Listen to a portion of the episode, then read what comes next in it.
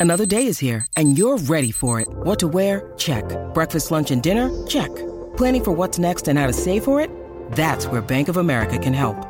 For your financial to-dos, Bank of America has experts ready to help get you closer to your goals. Get started at one of our local financial centers or 24-7 in our mobile banking app. Find a location near you at bankofamerica.com slash talk to us. What would you like the power to do? Mobile banking requires downloading the app and is only available for select devices. Message and data rates may apply. Bank of America and a member FDIC.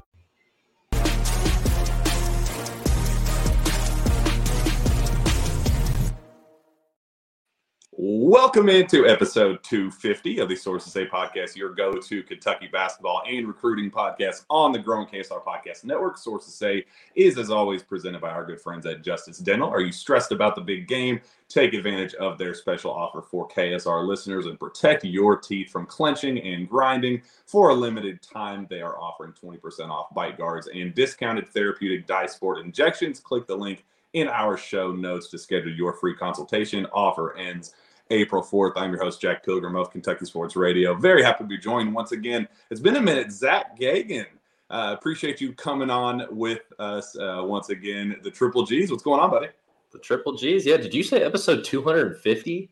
250. Uh, Man, that's impressive. I feel like I was on for episode 200 as well. So just hit me up in 50 episodes and I'll be on for 300 too, and we'll get it going milestone after milestone. So uh, this is a little bit of an impromptu surprise show. Um, I just got home literally like an hour and a half ago from the McDonald's All American game. Flew in from Houston. Um, the game is actually tonight, so uh, clearly I'm not in Houston right now because just between us, the game doesn't really matter and it's not very competitive. So I figured might as well be home and cover it from the comfort of, of my own home. I got all the good stuff with the practices and um, media day and all that stuff uh, in the days leading up to this. And, and there's a scrimmage down there that you actually got to see uh, with your own two eyes. We watched it from the same thing. They didn't let media into a private scrimmage that was streamed on ESPN. What sense does that make? I'm not really uh, quite I sure. saw people recording on this on the baselines too. I wanted to send in a an official report to Ronald himself, but yeah, I, I think they're just haters and uh, just keep keep keeping the man down. Uh, um, I think is is the best way to put it. So uh, this was just a little surprise show. Um, a lot of stuff came out of the McDonald's All American Week, uh, both from a recruiting standpoint. Kentucky's four signees participating: DJ Wagner, uh, Reed Sheppard, um, Aaron Bradshaw, and Justin Edwards all uh, participating. Three of them on the East squad, one on the West. Reed being the only one on the West, the other three on the uh, on the East squad. Um, so plenty of good stuff there, but also a lot of NBA scouts and personnel and guys that know a lot about pretty much all of the stuff that we care about in the in the land of BBN world. So uh, a, a lot of updates on stay and go decisions. Where are UK guys leaning? Uh, what would their feedback be if they do decide to enter the NBA draft? So um, a lot of pretty important stuff that came came from that, and I felt uh, before we sit down and, and really dive into what's happening tonight for the McDonald's game, I figured it was an appropriate time to talk about all that stuff. So uh, before we get into the stay go stuff, uh, just want to get your quick thoughts on you, have seen a ton of all four of these kids in various settings and um, you know all American settings, AAU settings, high school, uh, all of that. What were your expect- expectations going into this week for those four in particular? What, what were you hoping that they went out there to prove? Uh, kind of what exactly happened, or at least from you know what I saw from the scrimmage and the reports that you've dropped. I wanted to see, especially DJ, go out there and just be the dog that we kind of know he is, and that's kind of the sense that that uh, I got. I'm sure that that's what you saw as well. Is that kid just loves to attack the rim, and doesn't matter what kind of setting he's in, he's going to go out there and attack the best player on the opposing team. So I feel like we got to see that.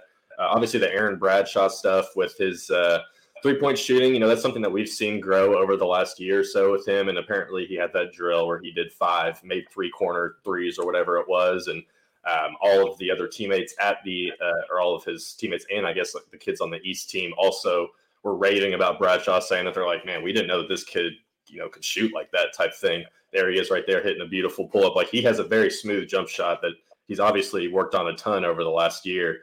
Uh, and then I know Justin Edwards came out and he kind of did his thing as well uh, both ends of the floor. Reed was typical Reed, I feel like, where he kind of, you know, waits his part uh, until he's kind of needed to come on and do his thing. And um, you know, he's probably or he is the least heralded of the five signees there. You kind of see why in settings like this, but he's still obviously a very good player. You know, did well in the three point contest or uh, in um, in the shooting drills. It looked like as well. So just it was a great week overall. I know. Uh, I think you said that there was Isaiah Collier was also talked to during the McDonald's interviews, like during their little practice thing. But the other three guys were all cats. They had Edwards, uh, Dylan or um, Wagner, and Bradshaw all talk, do their little sideline interviews for you know 45 seconds or whatever it was, where they just gave three word answers. But either way, it was still cool to see that those three guys are kind of you know the headliners of this whole event. Especially Aaron, he's really big. Uh, just his, his personality is really big. I think fans are really going to like him in general. You know, he's got the braces on and stuff,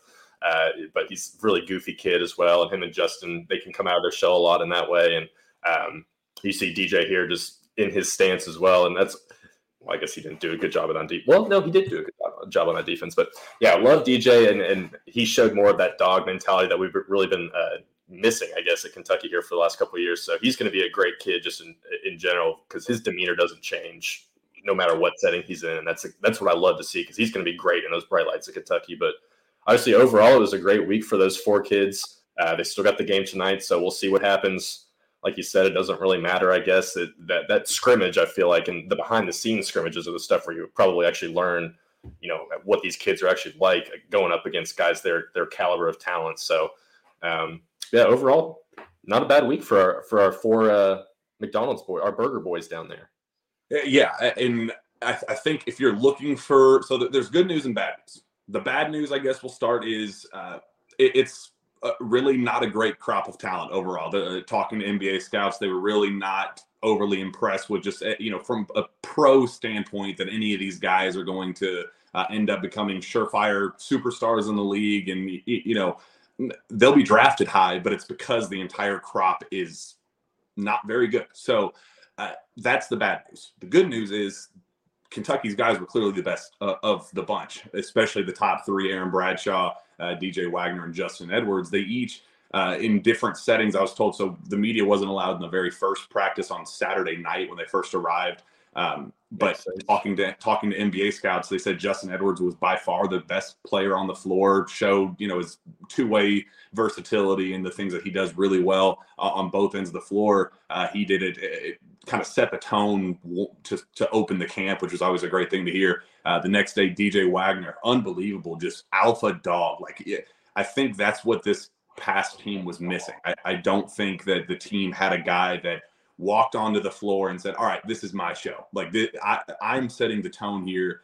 Everything's going to revolve around me." And and you know that that's I think something that uh, just a mindset and a personality trait that this past team was missing. Uh, and then Aaron Bradshaw, the star of the show uh, on the last practice yesterday.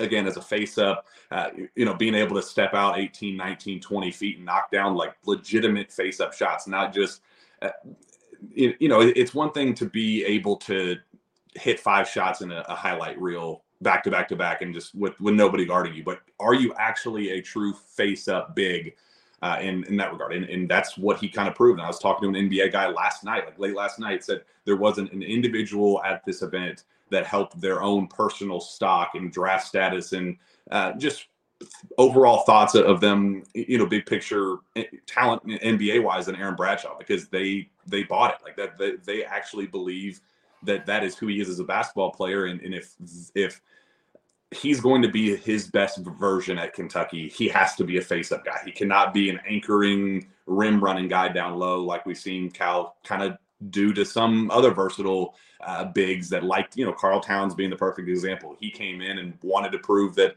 um, you, you, know, yeah, obviously he could do that in high school and shot a ton in high school, but can he be that back to the basket kind of left shoulder hook guy at Kentucky? And that worked really well, and it's why he ended up being the number one draft pick, and it, it was perfect. But Aaron's not that guy. He has to be a face-up guy, kind of the way Olivier Sarr was used, kind of the, the very tail end of his time in, in, Kentucky. Unfortunately, it was too little, too late when we actually got to see the true face-up stuff. Uh, but NBA scouts just were drooling over uh, Aaron Bradshaw and just kind of the potential. It's like, dude, he's really seven foot one, hitting these shots and hand in his face, pull up, one two dribble, pull up type stuff. Uh, really impressive showing for for uh, him especially. There wasn't anybody that helped their stock uh, more than him. But we'll get into uh, how the game unfolds later on in, in the week or whatever. Um, again, not really that important how this game tonight unfolds. Um, I guess we didn't talk talk about Reed. Reed did a really good job uh, of just kind of like you said, settling in and and playing winning basketball and making an impact in that way. He he's not a camp setting guy. He's never going to be an all star game setting. You know, he he wants to play winning team first brand of basketball, and that's what he showed. And and he definitely looked the part, uh, and that was kind of something I was keeping a close eye on. Did he look like he belonged uh, among guys ranked similarly to DJ and Justin and Aaron, and he's kind of at the tail end of that. So uh, he definitely looked the part and, and um, um, guarded Bronny a lot, right? Guarded Bronny, but also played with Bronny in a lot of the four on four and five on five stuff. And weirdly enough, they looked really good together. They kind of played off of one another, built a lot of chemistry there. And I know there's some Kentucky like, oh, maybe that means that. Uh, I don't think that's going to happen, but it, it, was still cool to see that the, the guy that everybody had their eyes on, Bronny James, was the most polarizing kid at the event Reed kind of being the complementary piece with him in the backcourt. It was something that I personally enjoyed because everybody, while they were kind of fawning over Bronny making shots and all that, usually it was Reed passing him those those shot those passes for those shots uh, and whatever. So uh, yeah, really good showing for all four Wildcats. They definitely look like they belong, but still overall not a lot of NBA superstar talent to keep a uh, keep track of and uh, it's just the, the nature of the beast with this class. Not all classes are created equally, and this is certainly uh, one of them. Let's uh, move on a little bit.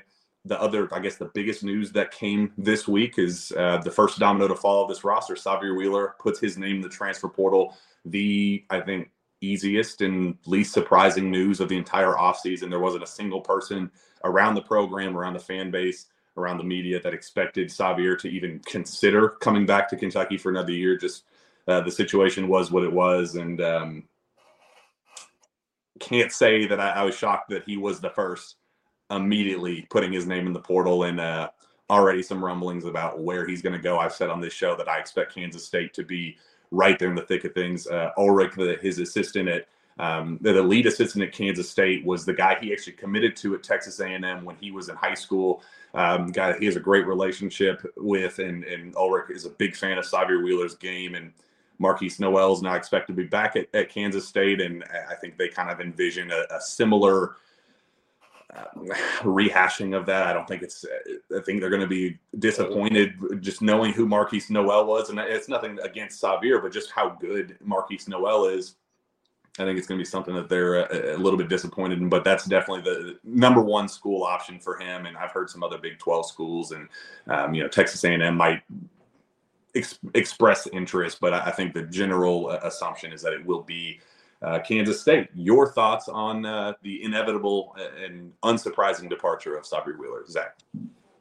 Yeah, it's not shocking at all. I think that's what kind of everyone was expecting, even dating back to January, February, when all this, you know, whatever this was uh, kind of first happened. I won't go into the details and trying to guess what happened, but uh, just seems like it was definitely time for both sides to part ways. You know, Sahvir can easily transfer away being a grad student. He doesn't have to fill out a waiver and do all that BS that the NCAA is trying to, I guess, lock crack down on or whatever they're, you know, trying to do with these second time transfers. So it's just seems like an easy decision.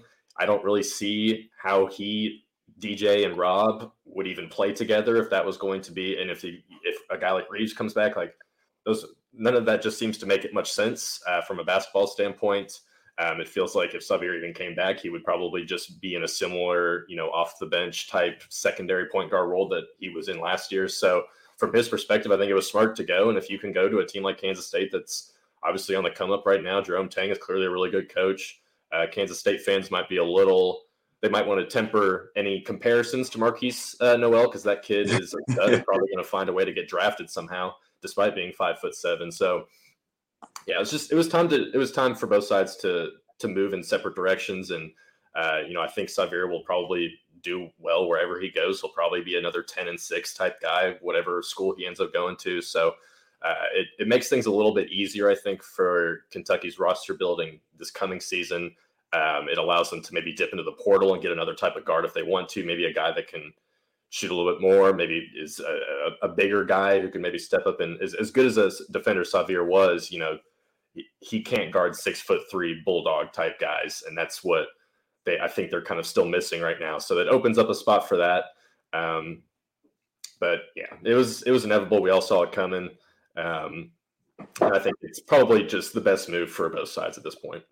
Yeah, and I will say, and you know, don't, don't want to get too much in the weeds with this, but uh, there was uh, off court stuff, not with him personal, personally with character or anything like that, but um, he was not content. He was not happy, um, and uh, you know, not even something that you can fake. And and uh, you know, I think UK did an impeccable job of keeping a lot of that in house and uh, saying a lot of the right things at the you know at the right time and handled it as well as they possibly could. But he was not content. He was not happy.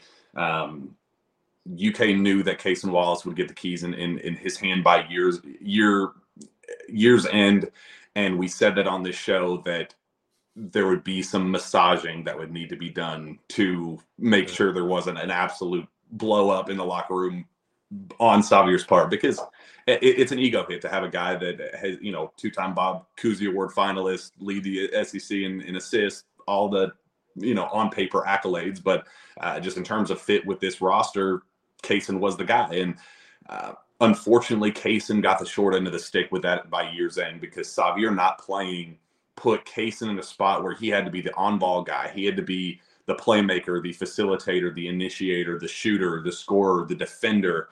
You, know, he was the the point of attack on, on defense, uh, having to kind of take the, the physicality and the brunt of, of that on that end of the floor uh, while playing 37, 38 minutes a game. And, and, you know, that just wasn't fair to him. And it just put him in a really difficult spot. But um, I get it, and he Sahvir was not happy, and now he uh, has the possibility, the option to go find somewhere that does make him happy, and I hope he he finds that. And um, um, time to to move on to a new chapter in the Kentucky backcourt, and I think it's going to be a very refreshing one, uh, especially just being around DJ this week. Just you know the, the the the alpha dog that he brings and the the mind the the mindset that he brings to the table just as a uh, you know I'm going to do whatever it takes to to help my team win, and and uh, those those sorts of traits that you look for in a lead guard. That, that's definitely what you, are going to get with DJ, and uh, I know Kentucky fans are definitely going to be excited for that as well. Uh, you you brought up some of the other complementary pieces that we got to keep a close eye on. I guess Antonio Reeves is another one that I, I got a lot of good feedback on. Uh, talking to NBA guys down in, in Houston, where I, I think we're going to get some good news uh, on Antonio Reeves. I think he is going to put his name in, in the draft. He is going to explore that thoroughly and see what that feedback is going to be. I would expect to hear something on that actually rather soon. Um, and NBA guys are not sold that he will get any sort of guarantee, any promise. Uh, they're they're convinced that he'll get an Exhibit 10 deal, which will be, as you know, Zach, uh, a G League fifty thousand dollar a year. Take that NIL money, baby. Here goes nothing. I was told that he's making six figures uh, at Kentucky this past year. He wasn't even the face of the program this season. He was still making six figures. So uh, NBA guys were like, dude, he ain't touching six figures in year one, especially in the G League. You know, he's not an NBA player yet, and uh, he may not, never be. At least this is straight from the NBA uh, guys that will be t- giving him this same feedback in the coming weeks. So uh, I think he's going to explore the process. He's 22 years old, so there is kind of a do I need to strike while the iron is hot type deal. He's going to be 23 by this process next year. Uh, that is something that's going to weigh on them a little bit, and it's definitely something they're going to have to consider. Uh, but I think when push comes to shove, Kentucky's going to get uh, positive news on Antonio Reeves, and I think he's crucial to to what Kentucky's going to be doing next year, Zach. Yeah, and I don't, you know, I wouldn't say he's completely in the mold of an Immanuel Quickley. They have similar games for sure. Um, but you saw it like Quickley's game translated pretty quickly to the NBA. So I think you know they have that easy comparison. I just realized my cat's right here.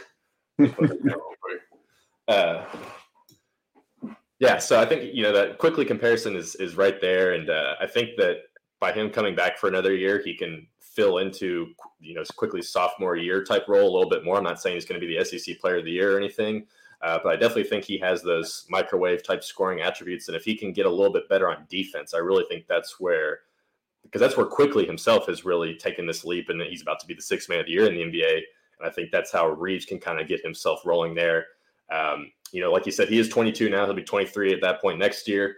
But that you're also kind of splitting hairs here, really, with his age, because when you're already that kind of that old, you know, not to say that that's you know old, like a guy like Cam Johnson who's in the NBA right now, like he came out when he was 23 years old and he's having a really good career, so it can happen, obviously. Um, but he's going to have to improve uh, just a little bit more air. Like he's got to become a better passer. Like he's not, he doesn't have any sort of playmaking skills that the that the NBA guys are looking for, and I think he can generate a little bit uh, more of that next year, especially playing uh, alongside just more floor spacing type guys. You know, especially if Aaron's out there taking more shots, I think it'll open up the lane for him even more. For uh, uh, Quickley, even Quickley uh, Reeves even more. So Quickley's back. It'd be nice, right? Yeah, he he should be a senior, right, or uh, something like that. He would be a senior yeah. this year. But yeah, so I think Reese will definitely, if that's the the route that he chooses, I think he'll definitely test test the draft waters because at this point it's kind of dumb not to. Uh, like we saw, I think Jacob did it last year. Who else did it last year? A couple guys did it. Uh, and obviously just came right back and didn't, you know, they didn't hear what they won. And uh, I don't think there's a situation where Reeves gets some sort of late first round lock like Quickley kind of did, uh, like under the table there. So uh, yeah, bring him back for another year, make him kind of the centerpiece, not necessarily the centerpiece, but maybe the uh, complementary piece next to a guy like DJ in the backcourt and just let those two guys go and score. Uh, and then I think that you've got a really formidable backcourt there that can make some noise. Uh, a guy that I, I, obviously did not hear as much uh, positive news on. I talked about it on the AS board and wrote a little bit about it on, on the website. But Chris Livingston believes that he is a first round pick, and the people around him believe he's going to be a first round pick. Um, the Klutch pull is a significant one. Um, I, I talked to some people around Klutch down in Houston, and and it's not about Klutch pushing for Chris to go pro. It's that they know that Chris wants to go pro, and the people around Chris want him to go pro, and they're trying to do what's best for their their client and they know that they have the pull more than anybody else out there. The LeBron pull, the Rich Paul pull. They they they genuinely think that they will be able to talk some contender into taking Chris in the first. Do I agree that he's a first round pick? Wholeheartedly not. Bronny James is about to be a lottery pick. I, I different completely dis I, I completely disagree. What was that? It's a different situation than Bronny, but you know what I'm saying. The Klutch connection there. I could yeah. see, I could easily see Klutch finding a way to get a, like I don't want to go back to the Quickley comparison again, but he was a late second round projected guy, and it was a shock to everyone when he went late in the first round. So, you know, it's not to say it can't happen, but Quickley was also the SEC Player of the Year. Chris Livingston averaged twenty points or twenty minutes a game, so major difference there. Yeah, so it, it's not about Klutch pushing him out, but Klutch being there, being his agent, and wanting to put him in position to make a lot of money and make them a lot of money in, in the process. If they can get him a first round guarantee this year, he's gone. I mean, it's not even not even a question. Um, and the other bad news with Chris is I was told that even if he doesn't get that first round guarantee and he does explore his options to return to college, that it will not be in Lexington. Like, I, I guess I didn't realize how much. It, like we talked about the role concerns, and we talked about him not wanting to play the four and thinking that uh, the the the way he was getting touches. Yes, he got all the minutes that he was looking for to close out the regular season, but how he was getting minutes, the the way he was being used, how he was being put in position to score, those sorts of things. They did not even. It was better because he was at least on the floor and scoring and getting rebounds and all that stuff. But he was still not, in their eyes, being put in position to do what he did at Oak Hill, to do what he did at um, you know Buchtel and Akron, and the you know where we saw him as a top ten recruit in high school. They they just didn't think he's the same player that he was back then. Now, and uh, uh unfortunately, I think it's going to come. I, I, I think he's going to go. He's going to test the waters. I think he's going to end up staying in the NBA draft because I think Klutch is going to uh, figure out a way to, if not a first round pick, he's going to get some shiny contract that that it, it at least favors that route infinitely over uh, a return to Kentucky. And even if that doesn't unfold, um, I, I, think that he would hit the portal to figure out whatever the best option for him is personally. And uh, it, it's unfortunate because I do think that he would be an all SEC level talent if he did decide to return. I think he and uh, Justin Edwards would complement each other unbelievably well next season, just at, the three and four spot, the kind of finesse version of Justin and the kind of strength and, and brawn of uh, Chris Livingston. I think they would look, work really well together, but unfortunately, I, I, would be absolutely shocked if that were to come to fruition. There was not a single person that I talked to down in Houston that thought that Chris Livingston would be back for a year or two in Lexington. Yeah. And it, he would be, he'd certainly be a starter, I think, if he came back as well. Uh, like I said, move him to, or put him at the four, however, Justin at the three.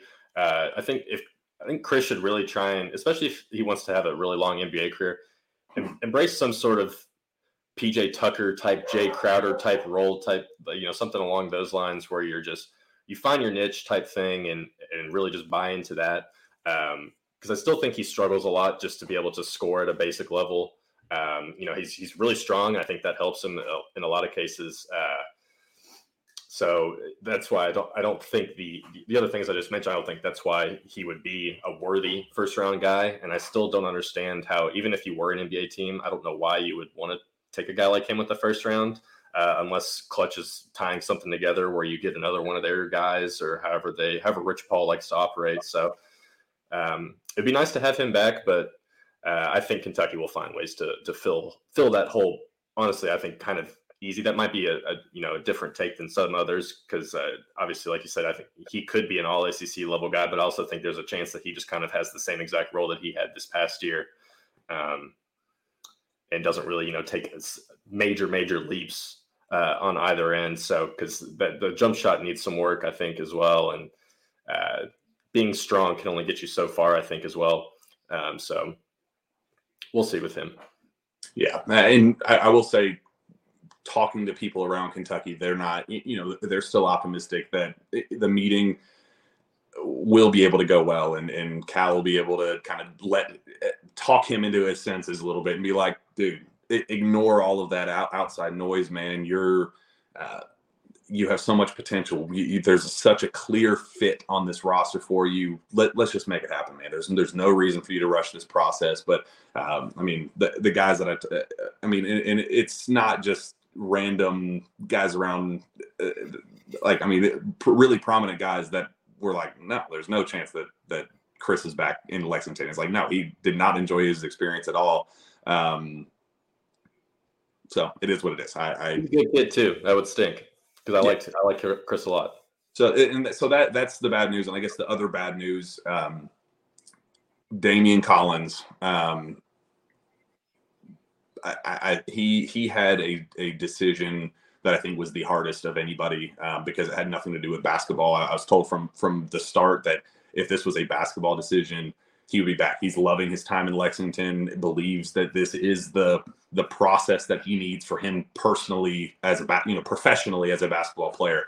Uh, that that it, it's progressing the way that he wanted. He's you know putting on the weight that he was hoping for, and just you know mentally growing up as a as a kid, and you know all of those things, no complaints whatsoever about his time in Lexington.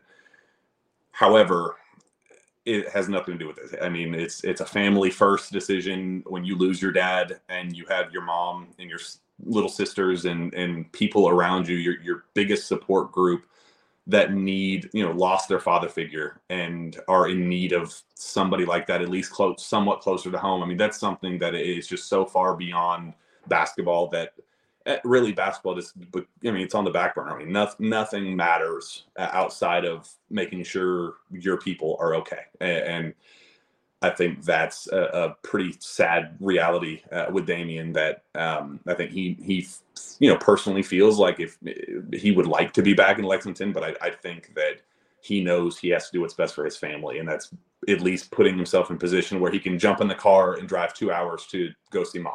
Or you know it doesn't have to be right next door, but at least in position where he doesn't have to book a flight and you know all the logistical issues that come with that. Um, I think both sides understand, and Kentucky is in complete support of that decision. They, that's been the case from day one. They, I mean, shoot, they said earlier on the year he needs to just duck out and say, "Forget basketball, man. I need to be home, be home with my family." They would have completely supported that decision. UK has handled that as impeccably as they could, and I just have nothing but respect for how they have uh, you know, massaged us uh, just unbelievably. I mean, impossible decision and, situation for for Daimion. So um, the expectation on both sides. Uh, you know, I've talked to a lot of people around the program, around you know people in the NBA, thinking what his decision was going to be, and uh, people that know Daimion's situation pretty closely. Um, the, the running expectation is that Daimion does decide to go in the transfer portal and train and head home somewhere, uh, somewhere in Texas, and uh, I, I think probably for him personally, it's it's probably what's best if I, I had to say so myself, Zach. Yeah, no, I completely agree. I, I, was kind of shocked to see him return as quickly as he did when uh, everything happened there, and I forget when was that, Jack. January or December? I, I mean, it, it, was November. I mean, it was right November when it started. Yeah. So a long time ago, it feels like at this point. I mean, I guess it's really not that long, but you know, Daimion's not the only person that lost his dad. You know, the whole family lost Ben Collins. Mm-hmm. So you have to think about it that way. Like you said, he's got other family members that, you know, they need a guy like Damien to maybe not need him to be around, but it's going to make things a lot easier for everyone if he's there and, you know, can be in support of everyone. And there's a lot of really good schools in Texas right now that could use, you know, you're never going to turn down a guy like a six, a six, nine pogo stick, like, a, like Daimion Collins, who's had two years at Kentucky to learn how to, uh, you know, play in like a high profile type system like that. So he's a guy. He's he could probably have his pick of any type of school that he wants to go to down there in Texas if that's uh, the route he decides to take. So, um, and as you know, as, as far as you know, what his role would be next year if he did come back to Kentucky. Uh, you know that's it's kind of hard to say too because you know Aaron Bradshaw and him kind of have a similar sort of you know they're not uh, they're not one to one to one like that, but they're pretty similar in the way that Cal would like to use them and uh, we saw Daimion try and do, you know, the face up jumpers and step out. Like uh, that's kind of the stuff that Aaron's going to be doing too. So it'd be nice to have both of them, I guess. But if you want to really try and, I guess, uh, what's the word I'm looking? At? If you want to try and just heighten the the the ceiling of the team, it's probably best to have one guy that you just can kind of roll with. And um, I don't know if you know Daimion was a five star recruit, and I don't know if he would be getting you know 25 minutes a game next year as well. I feel like that's probably also in his mind too. You know, he he still has a lot of basketball to think of, and he still has NBA potential. So uh, going to a, a, place like you know a Texas or a Houston or whatever sort other Texas Tech, any, any sort of those schools down there uh, would allow him to get a 25 minute per game type run uh, and really showcase what we all kind of thought he might be uh, when he first got here. Yeah, it's really unfortunate, and, and I, I, do think that there will be a lot of interest for him. Um, you know, just throwing not even specific schools because obviously the process hasn't started yet. But uh, you know, an SMU would make a ton of sense, or a Houston, or a you know Baylor. I, I'm I'm curious, just real quick, would you prefer him at an SMU or uh, UT Arlington with KT Turner? I, I don't think that would that would happen, but you know, kind of a just a, a, step down where he could be a superstar, or a Baylor or a Houston where he's playing on a contender where they're at least going to be a you know one, two, three, four seed, something like that, and closer to home, and he could potentially take a huge jump. I'm, I'm curious your your thoughts on that. Yeah, I don't know if he's capable of being like a superstar type guy. I think he's got a lot of like really you know good capable skills, and he was obviously a star at Atlanta High School there in Texas, but that was a town of like 300 kids. You know, he wasn't exactly going up against the best of the best, and even if he is on some lower tier type D1 team, uh, I'm not sure that he could be a guy that's you know putting up 15 and 10 and three blocks or something every night. Uh, you know, we we never really saw the Kentucky, so I guess he certainly could do that. Um, but I think he'd be better suited playing in a, in a system where they can just use all of his positives, uh, everything that he does good, and just fill him into that. You know, make him a rim runner, rim runner guy who sits back and blocks shots, and maybe steps out and hits some shots if you need to. Uh, you know, put him in the pick and roll a lot. So uh, I think he'll be better suited if he's alongside just a really good distributing point guard who can make sure to get him involved. And um, yeah, I don't like we saw what he could do, you know, in the Bahamas and stuff like that. But I don't know if that sort of player, you know, superstar type guy really exists in him right now. And that's you know that's just where he's at with his talent. I think he's obviously a very good player, uh, and I'd love to see him back at Kentucky. But there comes to a point where you know he he's not going to be it, if he did go to like a UT Arlington, you know, he could be great, but I don't think that team would win many games, you know. So yeah, it's just, it's a matter of do you want to, you know, try and compete too and and actually try and win something, which I think that's probably what he would like to do as well. You know, he's still a competitor and uh, as quiet as he is, like you know, he's a he likes to win. So I, I think him going to a like still a really good like a Baylor or even an S. I mean, SMU is still kind of a you yep. know upper echelon type non-powered five school. So I could see him going there and still being like a, a you know a, a, the second or third best guy there and doing really really well. Yeah, I, I thought that too. If you lose when you lose Daimion, uh, man, Ugonna Onyenso's decision, it, I mean, almost boils down to maybe the biggest on the team. Uh, unfortunately, um, as Sean Smith is joining, and I was not expecting to, to, to get a surprise appearance. Uh, Ugo's decision is super important. Really, one that I think Kentucky has to do whatever it takes to get him back. Um, I, I, was told on Kentucky side that they think that they're going to do whatever it takes to, to, make that happen, and they're very confident. Uh, but on the other side, I was told that what Ugo wants and what he says and all that isn't uh, is relevant. Like Ugo will not be making the, the decision for himself. Unfortunately, so it was a really crappy situation. We saw, uh, you know, Oscar Tshiebwe go through a similar situation in high school, and I mean, when when you have people in your life that kind of control your basketball decisions and what you do and where you, where you where you live and things like that, it, it creates a really uncomfortable reality that uh, unfortunately Ugo is dealing with. The exact quote I got was Ugo doesn't know what Ugo is going to do. That's that's really slimy. It's really crappy that a really good kid is unfortunately kind of thrown in the middle of that dynamic. Um, and it is what it is. I, I, hope Kentucky's able to do what it takes. I'm all, and I'm not even saying that it's a done deal that he's going to hit the portal and leave, but I'm just saying it's not the headline breaking news. Ugonna Onyenso is coming back for another year. Kentucky. That's just not the reality of the situation. Uh, I, I I hope Kentucky does whatever it takes to get him back because he's going to be a hell of a basketball player. Uh, Sean, get your thoughts on that. Uh, and this is surprise appearance was didn't even know you were coming. I uh, appreciate you jumping on with us, but uh, the importance of Ugo returning. Yeah, I didn't, I didn't even uh, I didn't even walk in my house. I was like, I don't want to waste any time getting the MacBook charged. I said I'm just going to join over the phone. So uh, sorry for getting in here late, but I, I think he, he's one of those guys that Kentucky took, and you you thought project piece, right? Like you're you're thinking, okay, you you you have him come to the program for a year. He he learns, he develops, and then he moves into a role in a, in a second year, and that's still the hope today, right? And he got some minutes early in the season. He, he played big and key minutes in Kentucky's win against Michigan, and then you kind of don't see him much the rest of the year. So I I think it would be a I think it would be a, a thing for the program that you don't want to see happen just because you, you take a guy like that and you're talking long term development and upside and potential. And I think that that's what you want to see play out. That when a guy like that comes to Kentucky with the mindset that it, it could be a long term piece and development, you want to see it stick out. But I don't know. Like you said, there's other factors at, at, play here. That's that's. I mean, Ugo in the NCAA tournament in that locker room, you can tell he in his mind he wants to be at Kentucky.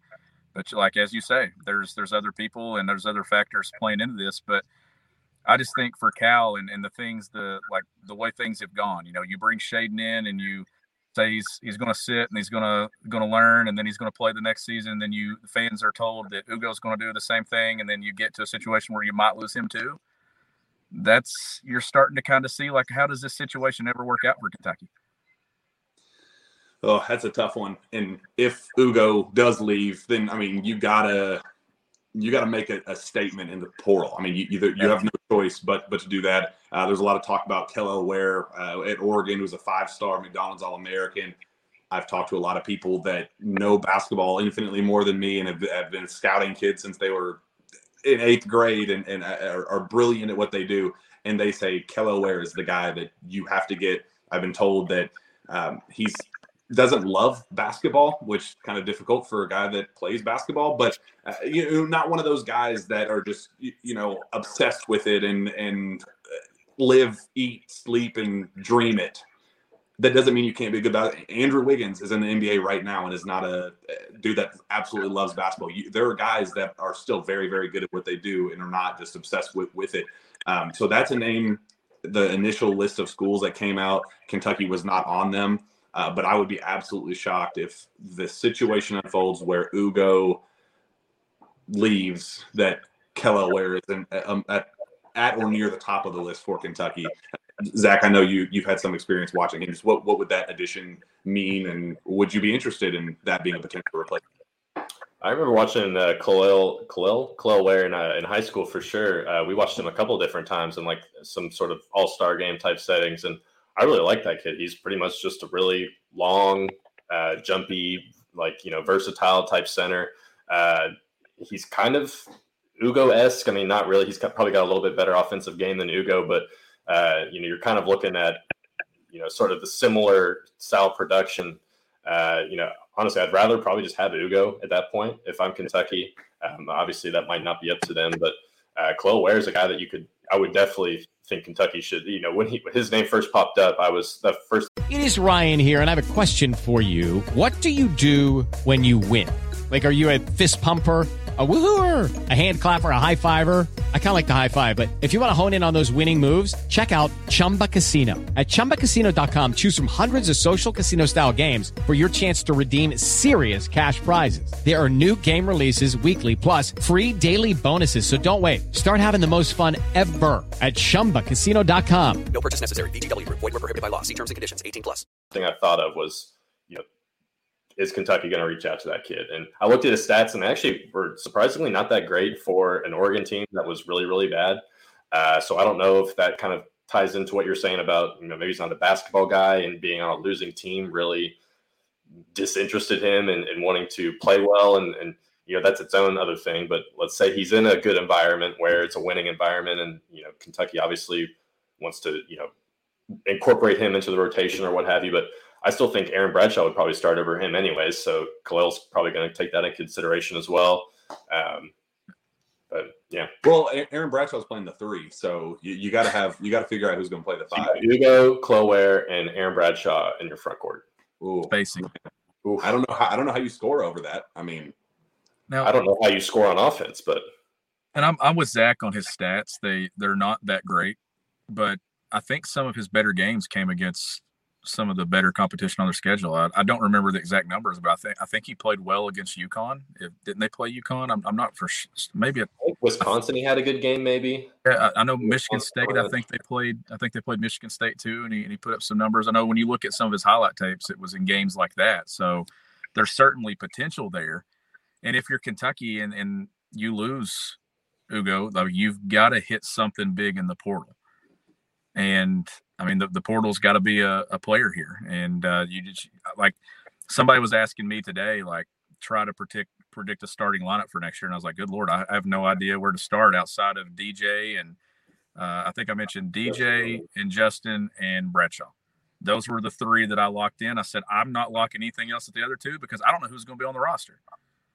And I keep saying that I could see Reed Sheppard with a significant role next year, depending on where they're at in the backcourt and and what they do. Like, do they add? A, I mean, obviously, with if Reeves returns, I don't know how I don't know how deep you all got into stay or go decisions and things like that. But I think from the beginning, we've always thought that Reeves would be one of those guys that was most likely to return, probably the most likely of the group. But uh, if if Reeves is on the roster, I'd probably plug him in to a starting role, and then depending on living Chris Livingston's decision and what they do there, like I, I'm assuming that that's the spot that's probably the the one that's kind of the big iffy right now. With you don't know where who you're going to put there is the four.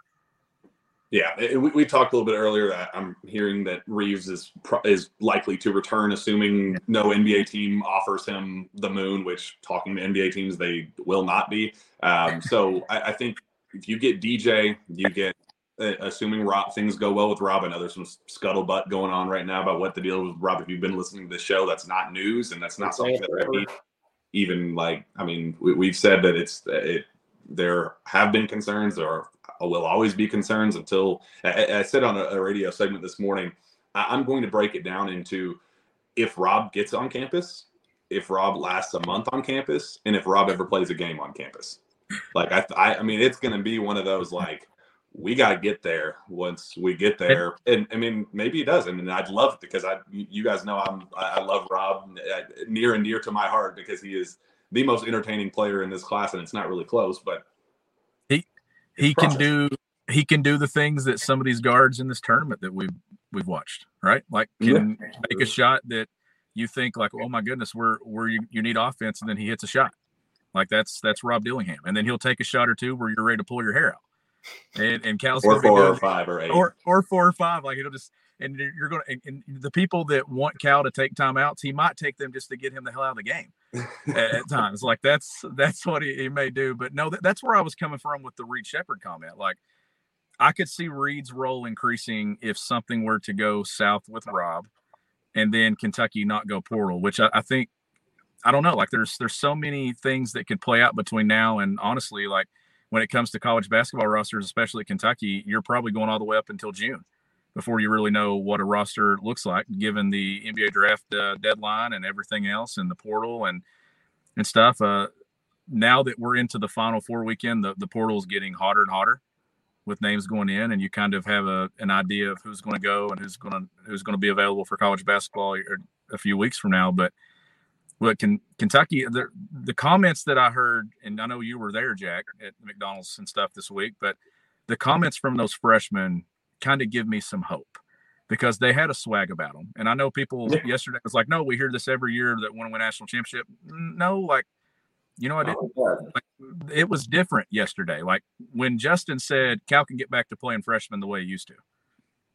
That was the comment. That's a ballsy ass quote. It, it is because that's like we know what we're coming in to do. Like we're coming in, and we're going to play a ton, and we're going to try to do this and and get it right. And I mean, you've you've had guys in that game in the past talk about getting to the NBA, and yesterday it was won a national championship, and he can play freshman again. and like Rob is an asshole, like a a good asshole. You know, he, he's one of those dudes that like he'll look at you in your eye and go, "I'm going to score on you," and cry about it after the fact. I don't care.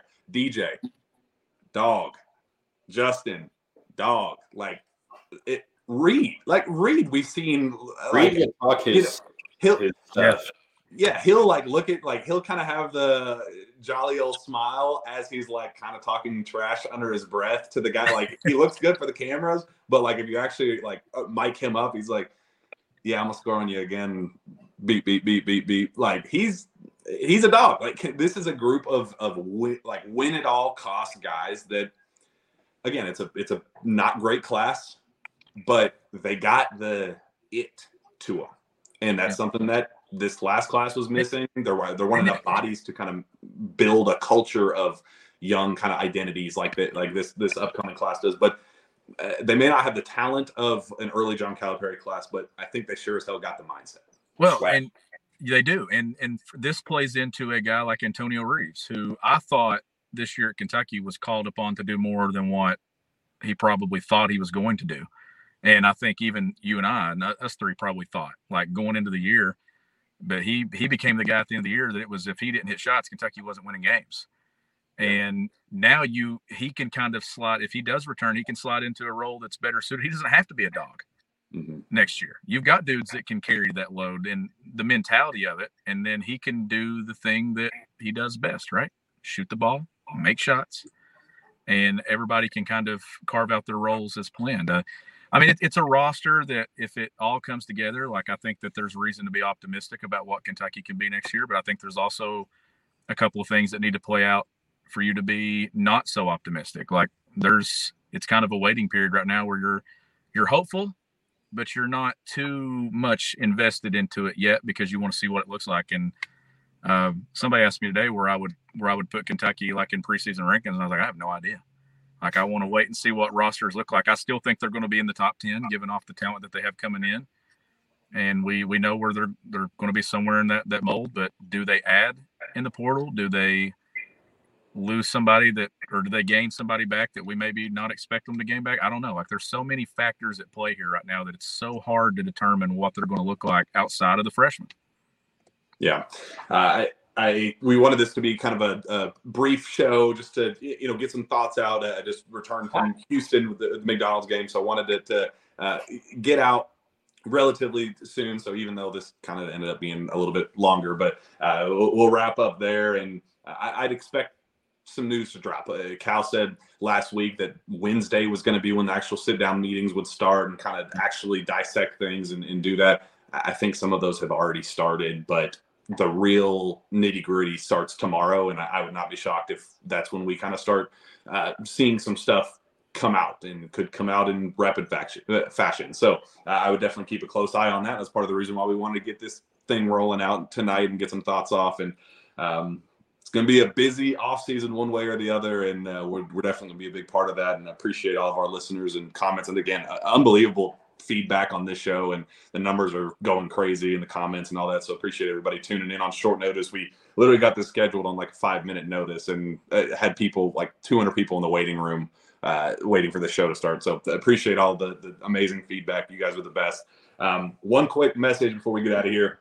Source Say podcast is brought to you by Andy Ludicky and myperfectfranchise.net, a franchise consulting company that helps others find franchises that will help uh, that will fit their needs, skill sets, investment requirements, uh, and time commitment constraints. Andy is super nice, great to chat with. Big college sports fan, by the way, and we are very excited to partner with him this year. Andy is an experienced entrepreneur and has been helping others go through the same process that changed his life 10 plus years ago. If you're wanting to find a way out of corporate America or a way to diversify, please reach out to Andy as he's got a ton of knowledge in this world. And best of all, his services are 100% free to you always. Nothing ventured, nothing gained. You can learn more and contact Andy anytime at www.myperfectfranchise.net. Uh, let's get out of here. Zach, where can fans find your work? You can find me as always at a great website called Kentucky Sports Radio, uh, or hop on the KS board. We're always in there chit chatting as well. You can find me on Twitter at ZGeoghegan Geoghegan is G E O G H E G A N. Jack, you know what it is? The triple G's. Uh, Sean Smith, where can fans find You can find my work at gobigbluecountry.com and you can follow me on Twitter at GBBCountry. Find me on Twitter as well at Jack Pilgrim KSR. Reach out to me via email, jpilgrim at KentuckySportsRadio.com. As Zach said, hit that KS board. We're putting all of the good stuff out there. Uh, sign up for KSR Plus. Uh, you're not going to get better content than, than what we're putting out over there. We're, we're having a great time with it and appreciate all the early uh, feedback. Uh, people are subscribing at a crazy rate. They're su- subscribing here on the uh, YouTube page. It's blowing up across the board. So appreciate all the awesome feedback. You guys are the best. We'll be back next time for the Jam Pack Sources Say podcast. We will see you then.